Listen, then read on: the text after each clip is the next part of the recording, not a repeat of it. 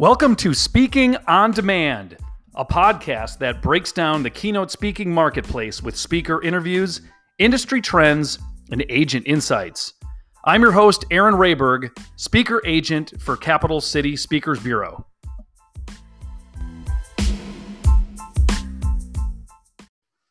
Welcome to another episode of Speaking on Demand. This is Aaron Rayberg from Capital City Speakers Bureau.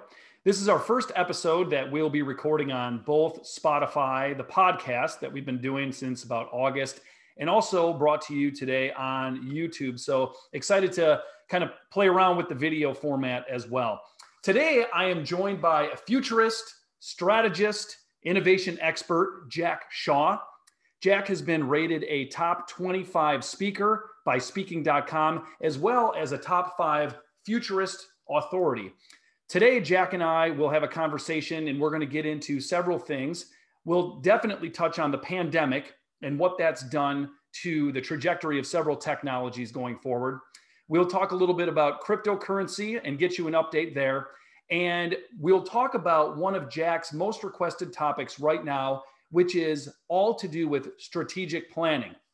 He's got some slides and some graphics to share with us that I think will be helpful. And one of the parts of this job that I love so much is the fact that we get to talk with these experts on a day to day basis. I'm happy to share a little bit of Jack's expertise with you today. I hope you enjoyed the episode. Speaking on demand, Jack Shaw is up next.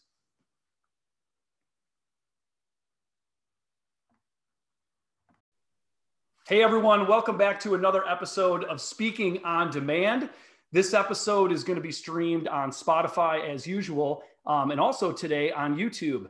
Today, I am super excited to be joined by futurist Jack Shaw. Jack, how is everything going down in Atlanta? Uh, it's going great. Thank you so much. I appreciate that, Aaron. It's good to see you again. You know, when I did the video lead into this episode, I was telling the audience one of the things that I love about this job the most as a speaker agent uh, is just getting access to bright minds like yourself. So I'm interested to pick your brain a little bit today why don't we start off and talk about the obvious elephant in the room, and that's the pandemic.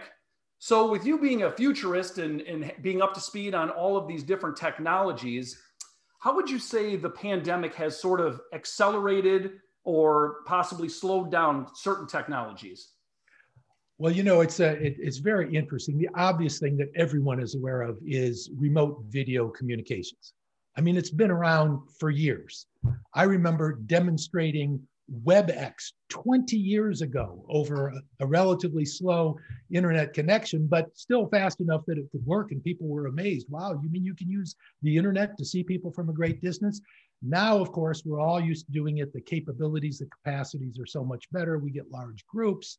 You know, just yesterday I was meeting with a group of my fellow Yale alums, uh, getting together once a month to for a virtual luncheon and just chatting about things. And uh, so that that's the obvious piece of it. But there's a lot else going on. One of the very exciting things, for example, artificial intelligence is being applied so well. There is no way the vaccines that have been developed and the additional ones that are under development could possibly have been developed as quickly as they were without incredibly sophisticated use of AI technologies uh, by the research labs, the pharmaceutical companies, and so forth. Uh, other technologies are beginning to be accelerated, at least for certain applications. Uh, blockchain, for example, to verify the validity of supply chain information. Uh, and that's critical to the pandemic. Uh, you know, when you've got to store the Pfizer vaccine at 94 degrees below zero, you need to know that it stayed at 94 degrees below zero the entire time and that nobody fudged the records to make it look good. And uh, so uh, there are a host of technologies. I, I really don't think there's much of anything that I would say was delayed. Now, certainly a lot of companies have put complex long-term implementations of new technologies on the back burner for a while. But I think the interesting thing is the technologies themselves continue to evolve even at an accelerating rate. And that's something, as we'll get to later in our conversation, uh, that's very important for businesses and organizations to keep in mind as they plan for the future.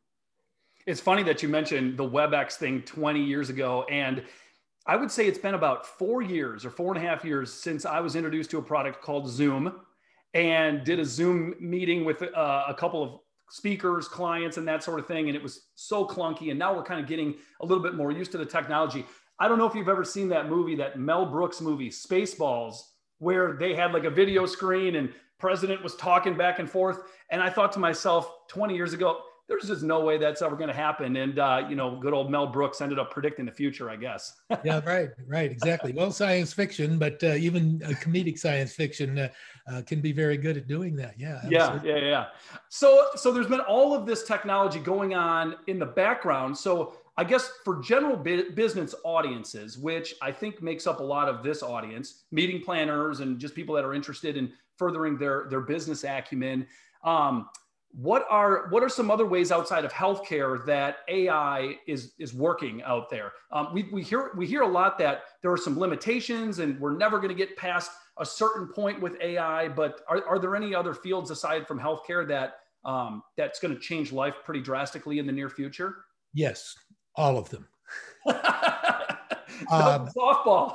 AI AI is going to change every aspect of our lives professionally and personally probably more than anything certainly since the internet itself and, and in many respects even more so than the impacts we've seen over the last quarter century uh, of the internet people have a tendency though to think of ai as a single monolithic thing and and very often they think of you know the terminator and robots going crazy and slaughtering people all over the place and so forth and it's just not going to work like that. Ai is a whole suite of various different technologies and various different types of ai technologies will come to bear in different industries, in different applications, will be integrated together in various different ways, will appear faster or slower over time. Uh, so it's really, really this huge suite, this huge continuum of emerging technologies that uh, have automated intelligence of various different types. So you know, with uh, with with a lot of companies trying to ramp up and accelerate their productivity, AI is definitely something that I see, at least from the meeting planners and the speakers requested. Um, it's a very big focus area, and there's a lot of dollars being pumped into that area. Um, yeah, it's just it's it's so fascinating that uh, it goes from five years ago just talking about it, and now all of a sudden, you know, it's it's happening before our very eyes. Do you think that there's any opportunity for additional job creation, or would you see it more as AI replacing jobs going forward, or maybe a little bo- of both? Uh, a little of both, yes. Uh, and and it's like all technologies that have been emerging, certainly since the emergence of the Industrial Revolution over 200 years ago, and probably prior to that, uh, is that new jobs are created as old jobs are automated out of existence and are no longer needed. And uh, certainly AI is going to do that in an accelerated way. Um, and, you know, one of the questions I have uh, frequently asked to me uh, by executives and first line people is, are we going to lose our jobs to AI? And yeah, exactly. Is, I guess that was, yeah, that's what right. I was curious because that's kind of like the fear a lot of people have. Understandably so. And in my opinion, it's not that AI is going to replace people. People who don't know how to use AI as a tool are going to lose their jobs to people who know how to use AI as a tool. And that doesn't mean you have to be a sophisticated developer of artificial intelligence technology to survive in the future. Right now, almost anybody in any job is perfectly comfortable using their phone and probably a computer to assist them in doing their jobs. But I can remember 20 or 30 years ago when the majority of people would say, well i just could never learn how to use a computer. I mean that's that's for just computer geeks computer scientists you know. I i'm just going to do my job without ever using a computer. Everybody uses their computer in their jobs. And in the near future everyone will be using ai and ai enabled tools of various different kinds. So the people who understand how to use these tools will prevail. So the challenge is well there's nothing i can do about it. I might as well just retire right now at the age of 23 or something because i'm not an ai scientist? No the answer is at whatever age you are, whether you're 23 or 83, understand what these emerging new AI enabled tools are, and you'll be able to survive and take part and compete in the business and professional marketplaces of the future. It reminds me of that commercial that's on TV right now. It's like an insurance commercial. I don't know if it's Geico, but it's the one where um, growing up to be like your parents. And the instructor says, the instructor says, okay, now we're going to open a PDF. And everybody's like, who wants to go first? And everyone backs off. So that reminds me of that. yeah, exactly. That was a scary thing for a lot of people 10 or 15 years ago. Now, yeah. Well, it's good to put that's good to put that into perspective. One of the other areas I wanted to ask you about is um, around cryptocurrencies. So Bitcoin, whatever have you, and I think for general audiences, maybe this might be a good opportunity for you to give kind of a high level explanation of blockchain, cryptocurrency, and uh, anything that might be latest and greatest with that. I know it seems like things have continued to just go up and up and up in terms of from an investment perspective, but what is your take on it? Well, it's an interesting topic and there's a, lot of confusion. Uh, first of all, let me clarify. Uh, Bitcoin is, of course, the original and best known cryptocurrency. And of course, it's gotten a lot of attention again, just like back in 2017 when it increased over the course of that year by tenfold in price. Uh, in the last six months, Bitcoin uh, has increased uh, about fivefold uh, in value. And uh, it's enough that it's gotten people's attention. So, should we all be doing this? Should we be investing in it? Are we going to be using it? Um, First of all, cryptocurrencies are very speculative investments. So if you're thinking about taking all of your savings for the family farm and the kids' uh, tuition and dumping it into Bitcoin so that you can try to double it over the next six months before they have to go off to college, let me suggest that might not be such a great idea. It's a volatile investment. Now, if you want to take some very small percentage of your portfolio that's dedicated already to speculative investments and look into Bitcoin and cryptocurrency as possible component of the speculative into that portfolio, that might be an appropriate thing to do. And certainly it could be something to discuss with your financial advisors. And if your financial advisor should be able to give you a good answer on that. If your financial advisor says, What's Bitcoin? you probably need a new financial advisor.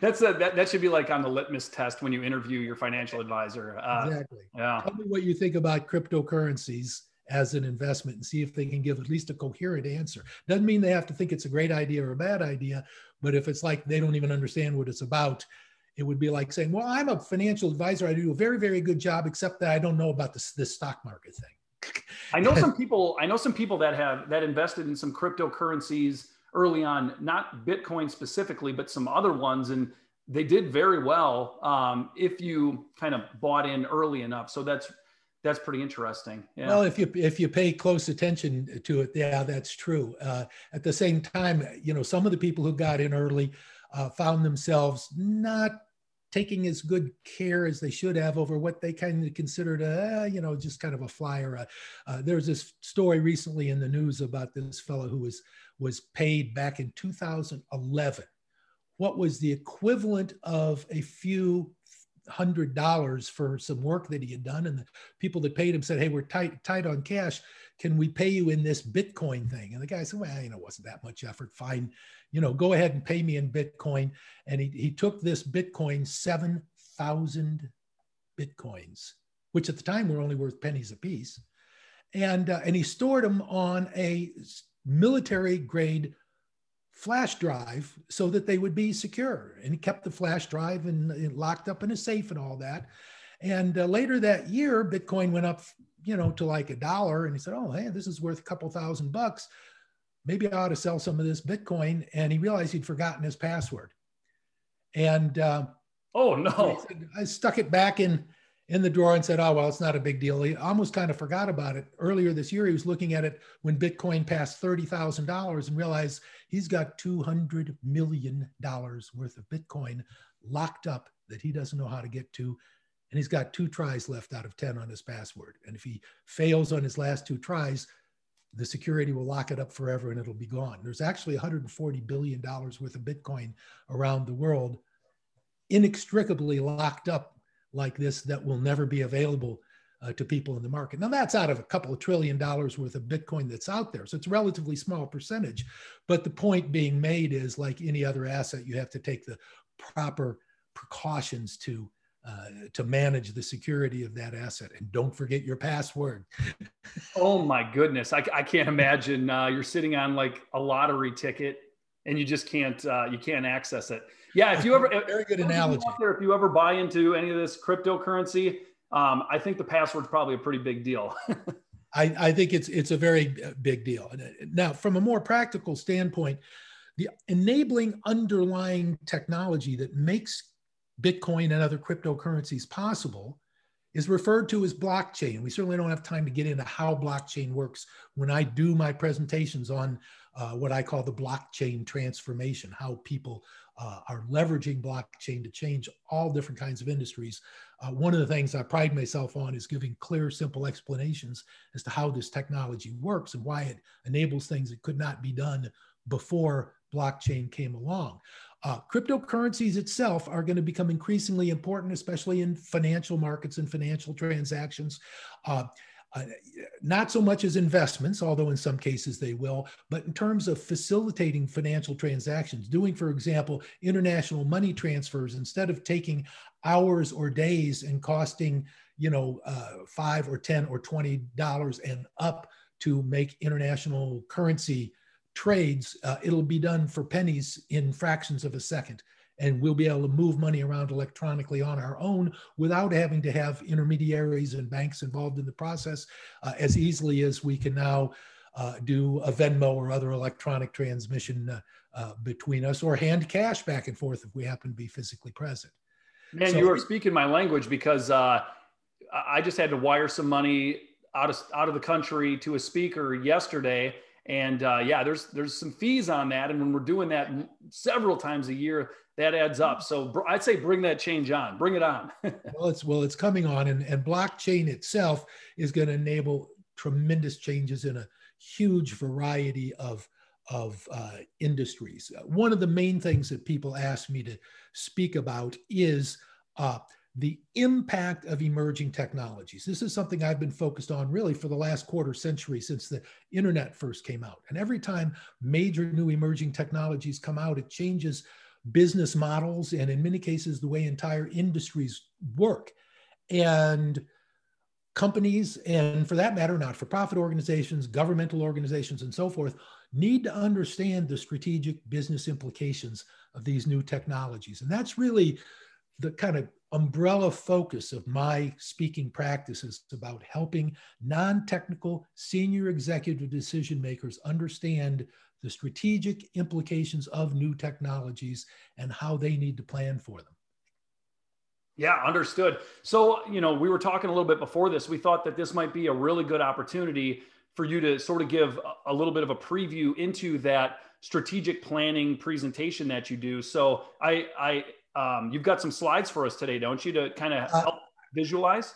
I do, yes. And and and what I'd like to share with you uh, is what's called dynamic digital transformation. And the idea here is, uh, and let me go ahead and bear with me just a second. Uh, let me bring up a slide. All right, can you see the slide now? I can, yeah. It's, it looks white right now. It is white right now. Uh, that, that was a test. Boom. Here's one of the challenges that people have been asking me since the first of the year. How in the world are we supposed to develop a strategic plan? We've always learned you should look two, three, five years, or maybe even more for a large organization into the future to develop a strategic plan. But how can you develop a strategic plan if something like the COVID pandemic is going to come along and throw your entire strategy into a cocked hat, as they say. You know, you have to start from scratch. I mean, I, I, I think strategic planning is dead. That you can only look out sixty to ninety days and and hope for the best. And it's not true. It is dead if you think of you know, especially because of the kinds of strategic disruptions we see here, not just pandemics, climate change, geopolitical disruptions. A national leader suddenly impulsively decides to impose a tariff on critical, uh, uh, you know, raw materials uh, for your industry, for example, and the impact of emerging technologies themselves. Planning for uncertainty in the longer term. Uh, the military has been thinking about this for centuries. And the first rule of war is a famous military saying is that the first casualty of war is the plan. And that's true if what you're talking about is a traditional static strategic plan. Let's get together once a year for two or three weeks in the fourth quarter and uh, take a look at our business plans, make a few tweaks around the edges, and then go ahead with business as usual. And everything is fine um, until something like the pandemic comes along and you've got to scramble to do stuff completely new. So, with dynamic transformational planning, the idea is that you not only do what we've all learned about in the old saying, think globally, but act locally, but it's also about think long term, act in the short term, have a flexible plan in the flexible in the short term that it still allows you to achieve long term goals. And that's done by two different types of things. The idea is you have to have an innovative planning process for anticipating and managing strategic disruptions, which means, first of all, you need to have goals. How are you going to leverage your organization's core competencies, resources, and capabilities in order to address the changing needs of the markets that you serve? Or the constituencies you serve, if you're a governmental organization or agencies, for example, while at the same time addressing current and potential strategic threats and disruptions. Whether the strategic threat might be from a competitor or might be from something like a pandemic or climate change. And at the same time, you need to have plans. In order to accomplish any goal, we have to have a plan. But there's more than one way to skin a cat, as they've always said, and you can have more than one plan for a goal. Let me give you an example of that. Uh, for example, suppose your goal is to drive home from work. Now, this is assuming you're actually driving to some place that you go to work and, and driving home from it at this point. We, we remember what those days were like, Jack. Right, right. uh, so plan A might be take the expressway because most of the time that's the fastest way. But plan B could just as well be take surface streets. And one of the things about it, each plan has advantages and disadvantages. And you could choose to switch plans. Now, it might be for a pragmatic reason that you're familiar with in advance. Ah, I need to stop and pick up something at the grocery on the way home. I'm going to take the surface streets. There's no grocery stores on the expressway. On the other hand, uh, if there's an accident on the expressway, you might also choose to switch to the take surface streets plan, even though it's unanticipated, because it's better to get off now than to get hung up up ahead where you might spend 45 minutes looking at that exit just half a mile ahead of you that you can't get to. Um, now, how do you coordinate plans and goals? Because in order to execute any particular plan, you have to have achieved a series of goals that make sure that you have the resources and capabilities in place to execute that plan. And in order to achieve those sub goals, you in turn will have to execute sub plans. Now, this sounds all very complex when I describe it verbally, but what you can do is you can look at uh, what's called a plan goal graph. Let me show you a very simple example of this. Suppose that as part of your all strate overall strategic plan, you're going to sell some kind of product. Well, if you're going to be able to execute a plan that says, I'm going to sell product, there's three goals you have to have achieved. You have to have the product itself, you have to have sold the product, you know, generated, marketed, and sold, and get orders for the product. And then you've got to fulfill those orders. You've got to be able to deliver that product to that. Unless you can do all three of those things, you're not going to be successful in selling product. Well, how? What are your options for having a product? Well, there's a couple. You could buy a product at wholesale and sell it at retail, for example, or you can make the product yourself and sell it. Now, suppose you've decided that you're going to have a plan that involves making the product. Well, again, where are you going to get the parts for the product? Well, you have to have the parts and then you have to assemble them if you're going to make the product. And how are you going to get the parts? Well, you can buy the parts or you can make the parts yourself, be more vertically integrated. So this is a very simple example of how plans and goals can be integrated together. And eventually you can work this kind of planning process down to fundamental short-term activities so that if you have a sudden disruption in your supply chain, for example, and you've been buying parts, one option might be to make the parts or find somebody else to make the parts for you as opposed to buying them yourself. Uh, but this kind of plan goal strategic planning process provides flexibility to adapt to unanticipated changes. So, an overall dynamic transformational plan for a business uh, at the top would include typically such things as have a workforce with the appropriate skill sets in place, have the facilities that you need, which could include anything from office space, although maybe not, as we're learning. Uh, but if you're dealing with a physical product uh, of some type, uh, maybe a factory floor or warehousing space, whatever the physical facilities, the technologies that you need, um, a plan for generating the revenues. How are you going to make money out of this thing? Are you going to provide products or services? Are you going to sell them for a fixed fee? Are you going to price them on a subscription basis? How is this going to work? And have you thought about potential strategic disruptions? Which, as I said before, could be from competitors, but they could also be externalities like a pandemic or climate change or geopolitical disruptions of various types that come into play. And thinking about developing a plan for strategic disruptions means, uh, again, you've got to have all those pieces in place. If you look at the right uh, uh, goal, strategic disruptions addressed, uh, and addressing all those means you have to have a plan for how are we going to think about and plan for potential impacts of emerging technologies. How are we going to plan for the possibility of pandemics? You know, one of the things that's uh, very interesting, one of the reasons why we're in a lot of trouble with the pandemic now uh, and the new, new administration is scrambling to keep up is because there was a plan for how to respond for a pandemic in place at the beginning and four years ago at the beginning of the previous administration. And the people in the previous administration took a look at this and said, we're not having a pandemic. Why do we need to invest time and resources uh, in planning for one? So they shut down that office. And when the pandemic did hit at the beginning of 2020, everybody was scrambling from scratch to have to try to figure out how to respond to it. And it set us back uh, tremendously.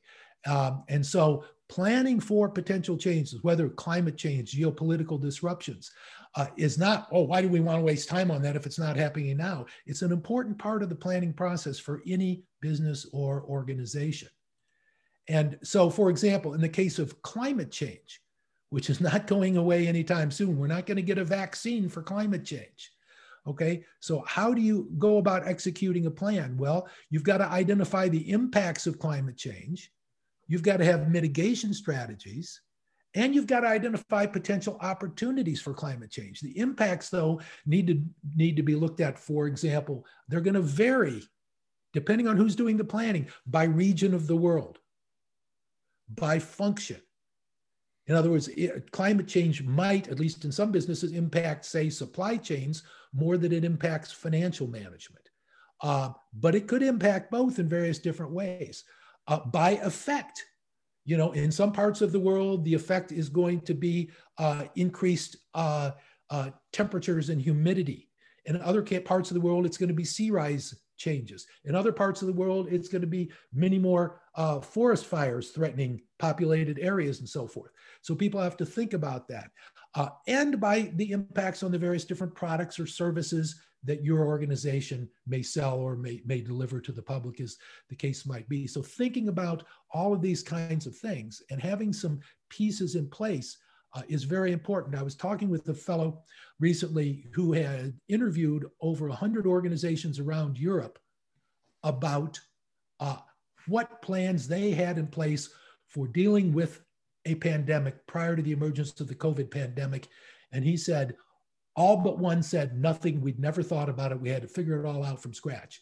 The one organization that was the exception was NATO, the military. And they said, oh, pandemic. We're facing a pandemic. Flip the pandemic switch that executes our strategic plan for dealing with a pandemic. Now, that doesn't mean the plan in every detail was customized to the specifics of COVID, but what it means is they at least had a clear understanding of what are the issues we're going to need to deal with and how are we going to be able to address those? So, anyway, this kind of process is how uh, leading edge organizations are now dealing with uh, strategic planning and uh, helping people understand how this works and incorporating it into their organization's planning processes is a key part of what I'm talking about when I'm speaking for groups uh, whether it's virtual or in the longer term, especially as we get into the second half of 2021, uh, in person meetings again.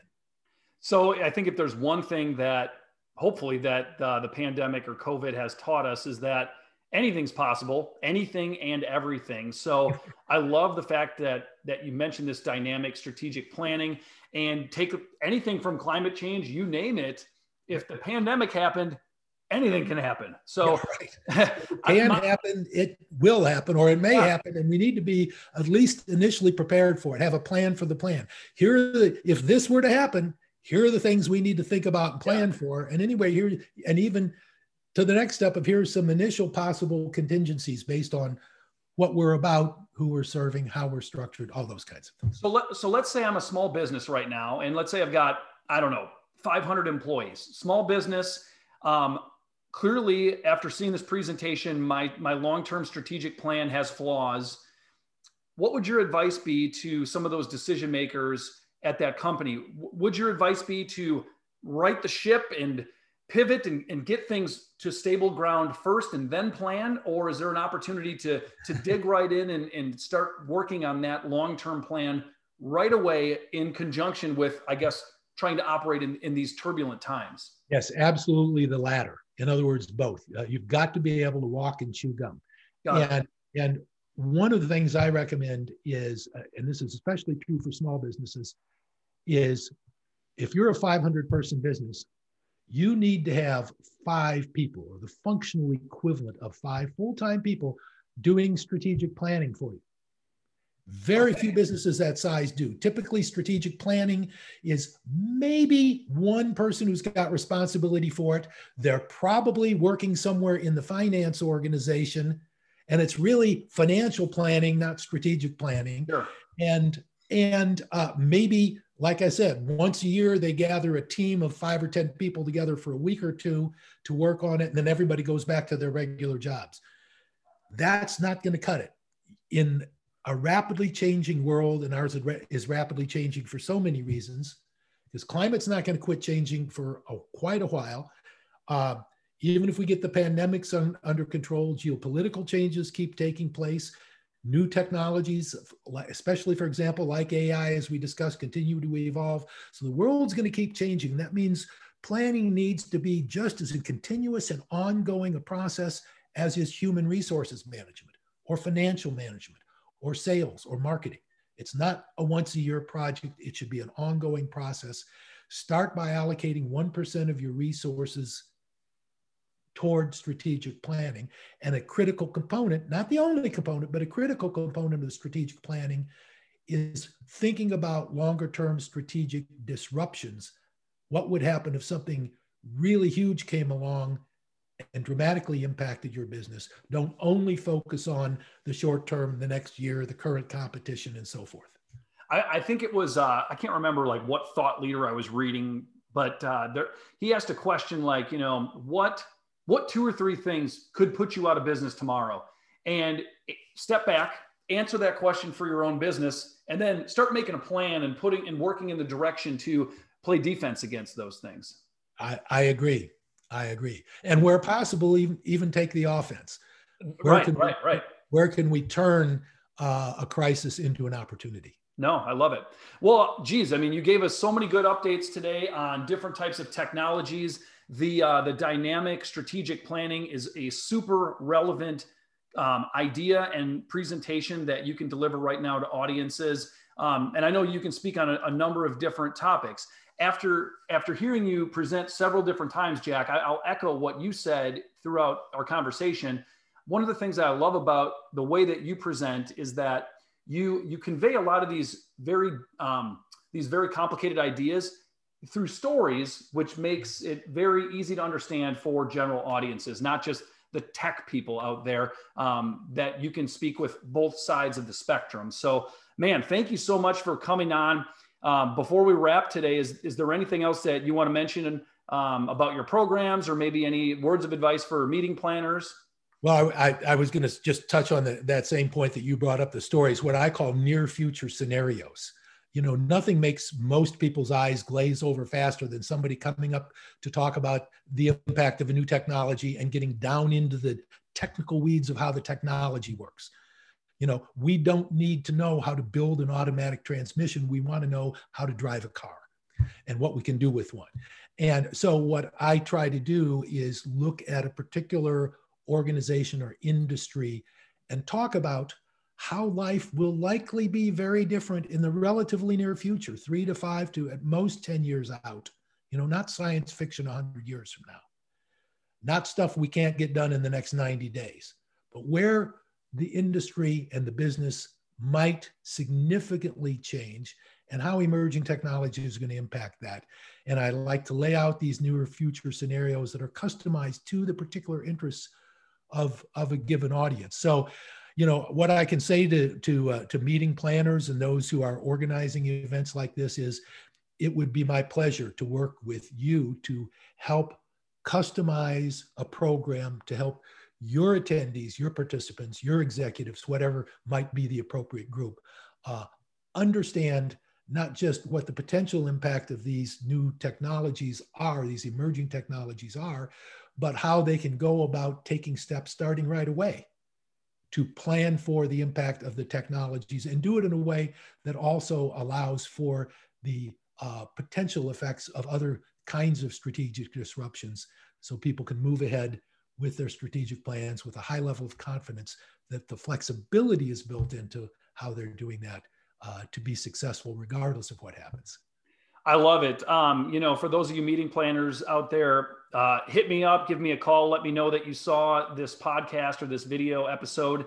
Uh, Jack's great to work with, ton of value out of his presentations, and like he just mentioned, your audience will have some clear takeaways that they can um, put into place to start improving their business right away. So, Jack, it's been a pleasure. I love talking with you as always. Um, thanks for joining us on Speaking on Demand. Have yourself a great weekend.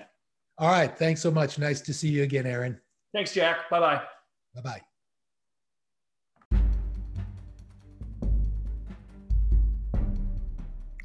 That's all for today's episode. I hope you enjoyed the conversation with Jack Shaw. And if you get a chance, take a look at the YouTube video and let me know what you thought. Should we continue to keep the podcast on a traditional Spotify delivery, or did you enjoy the YouTube and the addition of some slides and graphics? I look forward to hearing from you, and I'll talk to you next time on Speaking on Demand.